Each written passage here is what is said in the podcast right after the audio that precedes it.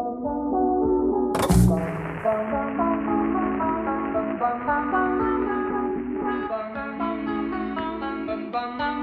he? Did he really? Did he really say that? Really? What did he say? Oh my God, Malia, he did not say that. I really think he did. Did he say that? Why did he say that? What did he say? What did he say? He didn't say that, did he? Did he actually say that? He did, actually. He totally called that. Did he actually say that? Uh, did he say it? Yes. He did? He really did? Mm-hmm. Of course he did. Really? Oh. Did he really say that?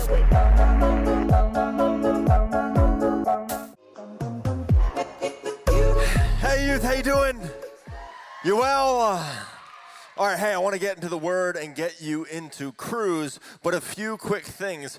Number one. New to Youth Party next week. Hello. Uh, if you were new in the month of March, this is for you. Up on the balcony, we got free Chick-fil-A. You're going to spin the wheel. And if you brought somebody in the month of March, meaning you brought a friend who was new to youth, you can come hang out, hang up, hang up, hang out also at the New to Youth Party. party. And obviously, uh, tomorrow, the podcast comes out. So I'm super excited about that. It's going to be fantastic. All right, here you go. You ready? Last part of our series, Did He Really? Looking at things that Jesus really said. And uh, next week, we're going to start a new series called Confronting Compromise.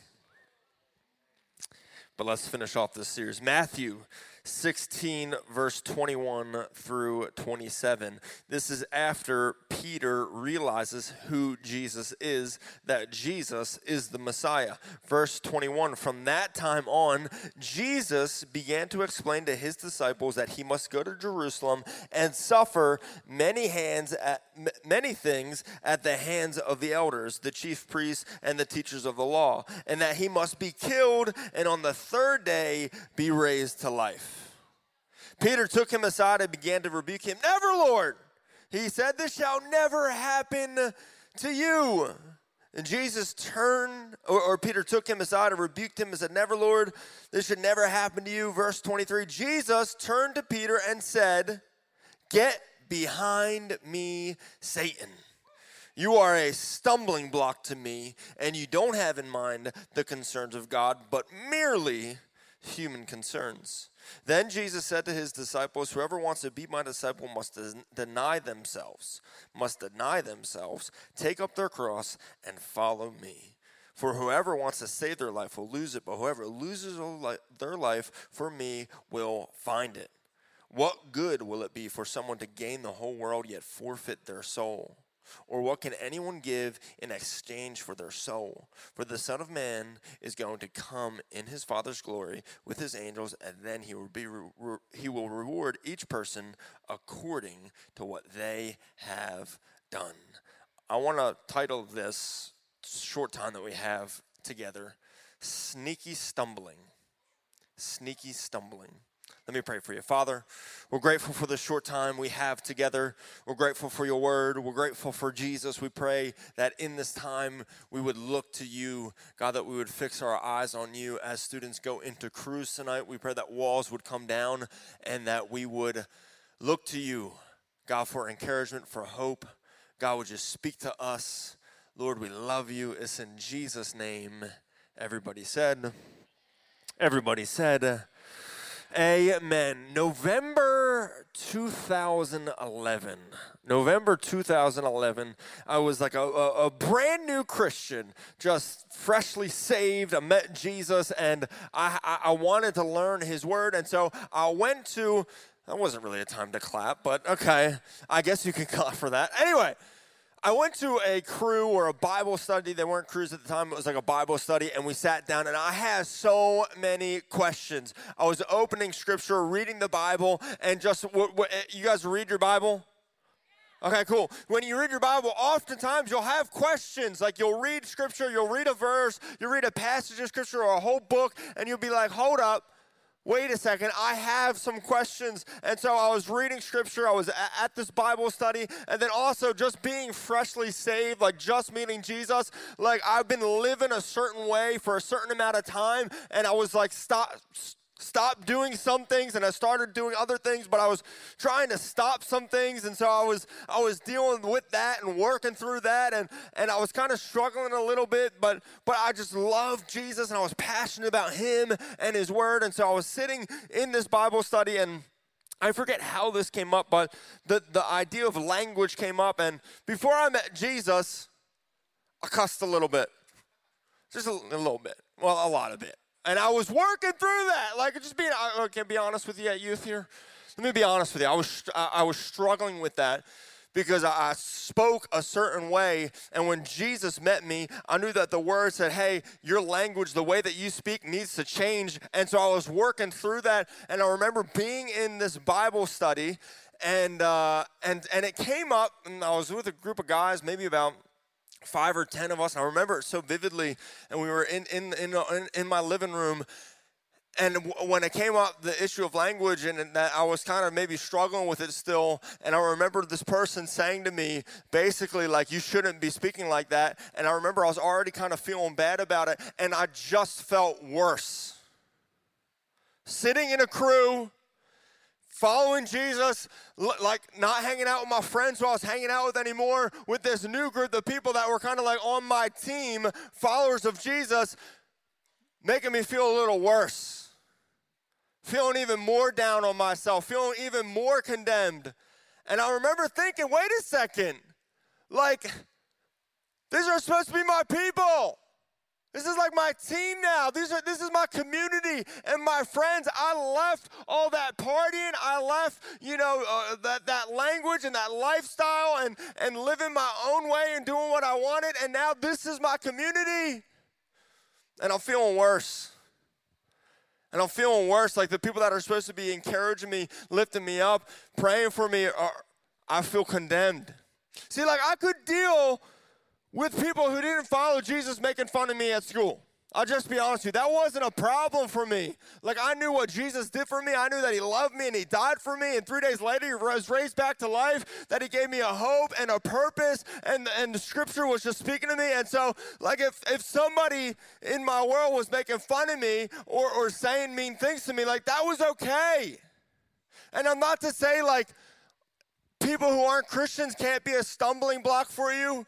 Like, that's real. I know for many of you, you have friends in your world who they're like, hey, let's go to this party. Hey, let's go drinking. Hey, let's go out and do this. Hey, let's say this. Let's gossip. Let's slander. Like, just real practical things. And you're like, wait, I don't live that way anymore.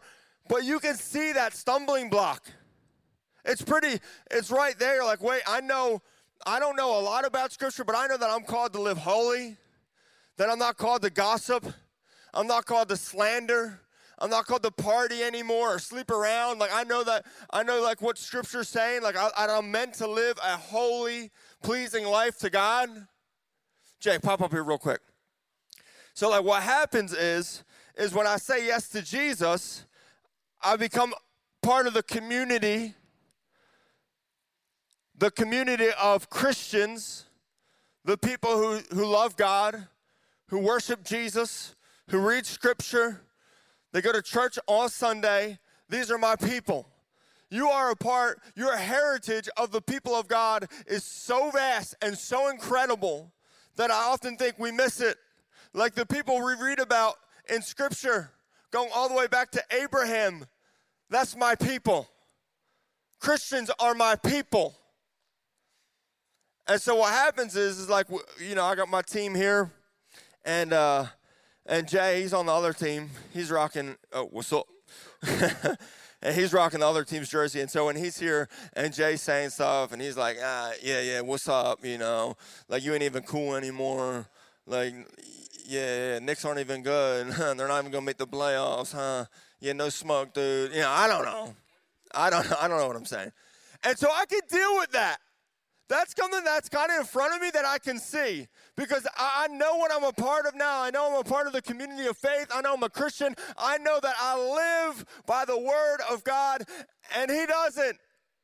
He's not with me. He's not. And so when he's saying stuff and he's insulting me and he's making fun of me, I can go, hey, you know what? I'm blessed because I'm persecuted. Hey, I want to, I'm not fighting against him. I'm fighting for him.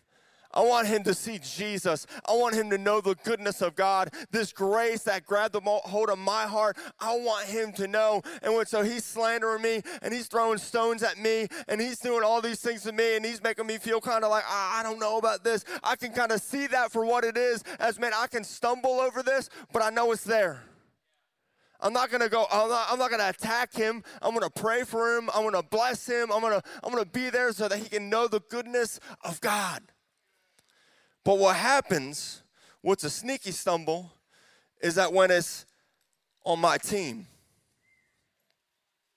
What happens when I think that it's the person who I'm in community with, that I do life with, starts making me feel worse about myself. Man, I left this life over here. I'm not doing this, living this way. I know God has called me to live a holy, pleasing life unto him. And so these people, they're, they're a stumbling block for me, and they're living their certain way. And so I'm over here. I need community. We're meant to do life in community, but my community is making me stumble. What, who I thought was on my team when I'm running my race is now in my way. Oh, well, this doesn't make any sense. So we were supposed to be brothers and sisters in Christ. And this is sneaky. And the enemy will use this to stumble, cause you to stumble. That's sneaky because he's supposed to be on my team. Give it up for Jay. Great job, Jay. Listen to what Romans fourteen thirteen says. It says, therefore, let us stop passing judgment on one another. Instead, make up your mind to put to not put any stumbling block or obstacle in the way of a brother or a sister. Listen to what Paul is saying there. He's not saying, hey, the world, the Roman government, people who don't know Jesus, you know, all those people that are coming after you and persecuting you. He's saying, hey, watch out for the stumbling block with your brother and your sister. The Christian, the believer, the follower of Christ. Two quick things for you, just to watch for you. That could be a sneaky stumbling that you can be and in others. Number one, let me just give them to you both. Comparison and competition. Comparison and competition. What you start to do is you start looking to your right and your left, and you, you, it's, it's almost like when you look at somebody's so, social media page, you see the best and they hide the rest. And that happens in Christianity, where you're seeing somebody and they're worshiping Jesus and they're loving Jesus and they're not doing what you're doing. And so you start comparing yourself to everybody else and you're feeling less than. And listen, that is not the way that a believer should live. You live reflective of God, not others.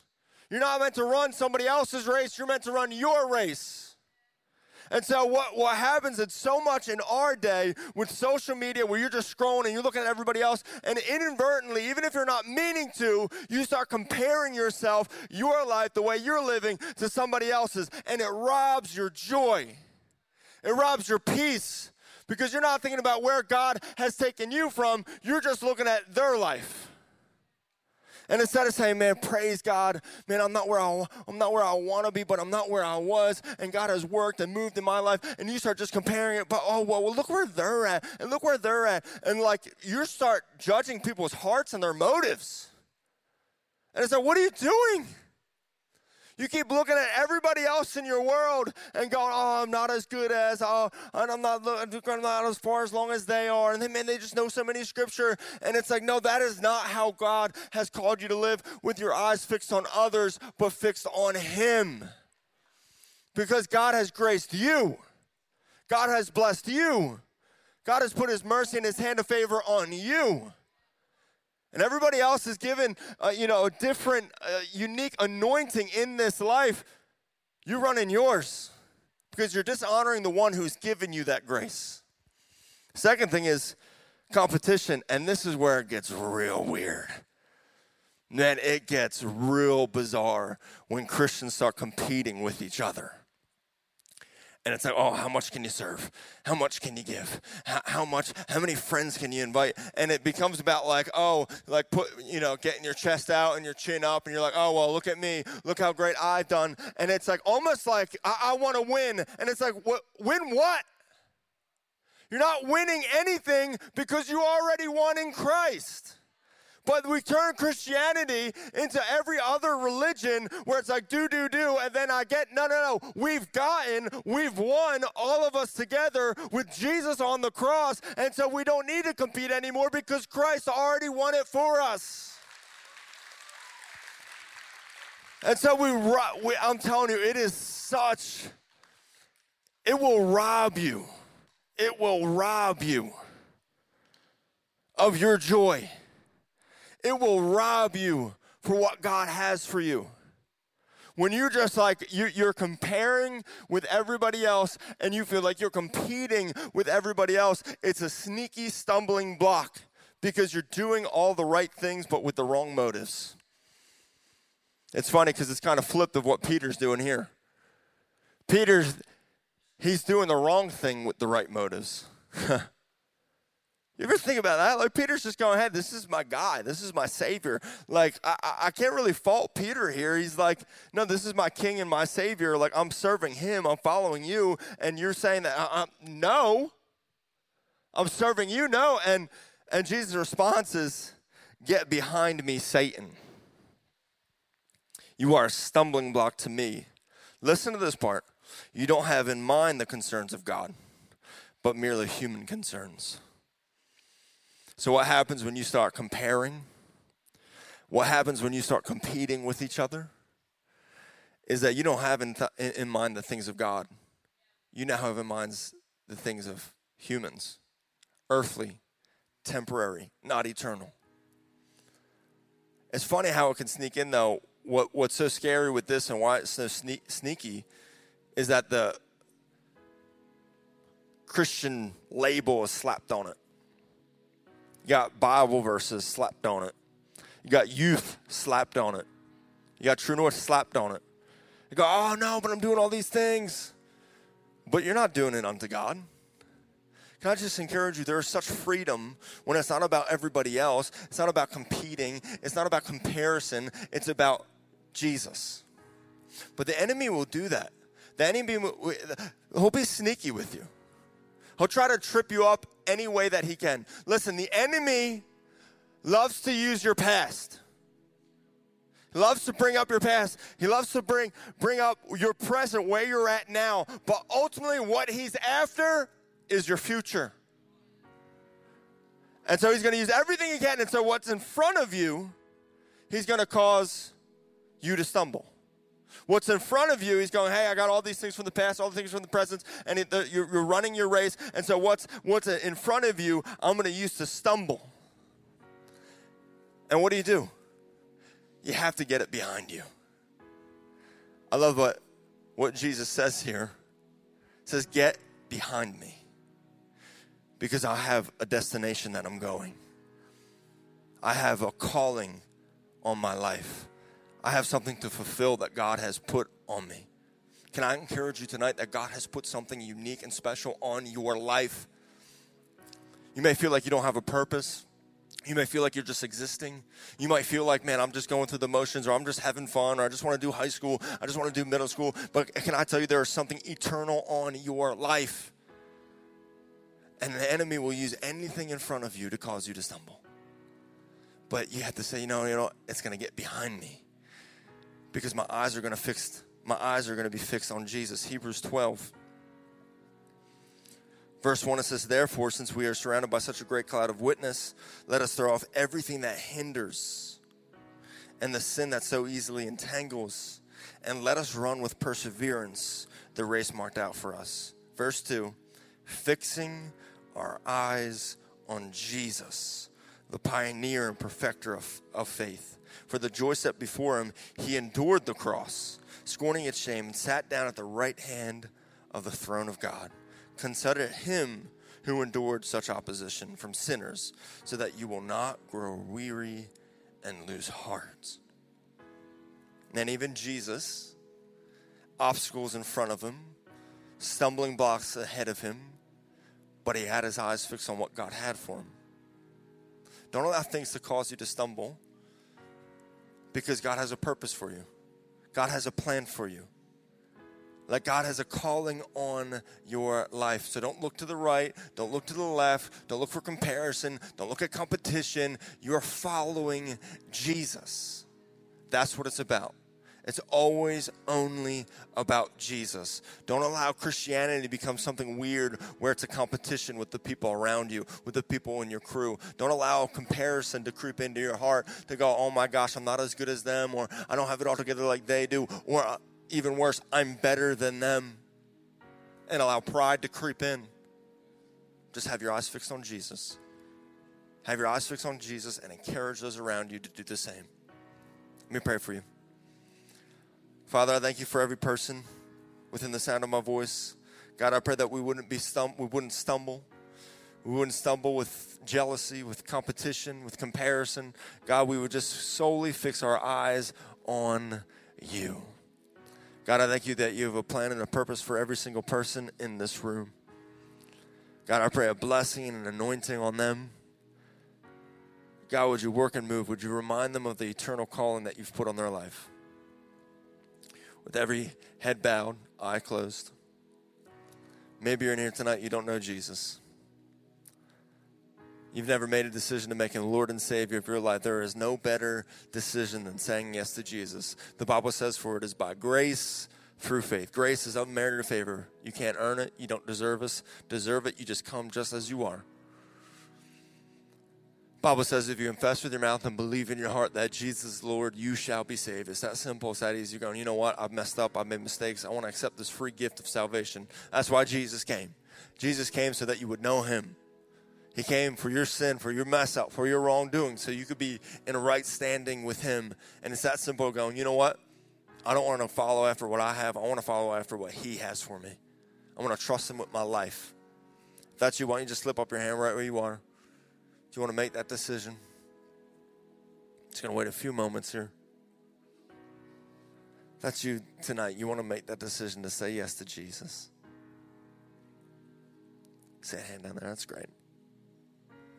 Amen. Why don't you repeat this prayer after me? Everyone together, say, Jesus, here I am. I need your grace. I need your mercy. I need your forgiveness. I want to follow you all the days of my life. I'm now a Christian. Christ now lives in me. In Jesus' name, amen. Amen, amen, amen. Let's clap. Hey, if you said that prayer, tell your crew leader, tell your crew leader you made that, you said that prayer, you made that decision, get a Bible from them. But go ahead, let's break into crews. Find your crew leader. I love you guys. Be blessed.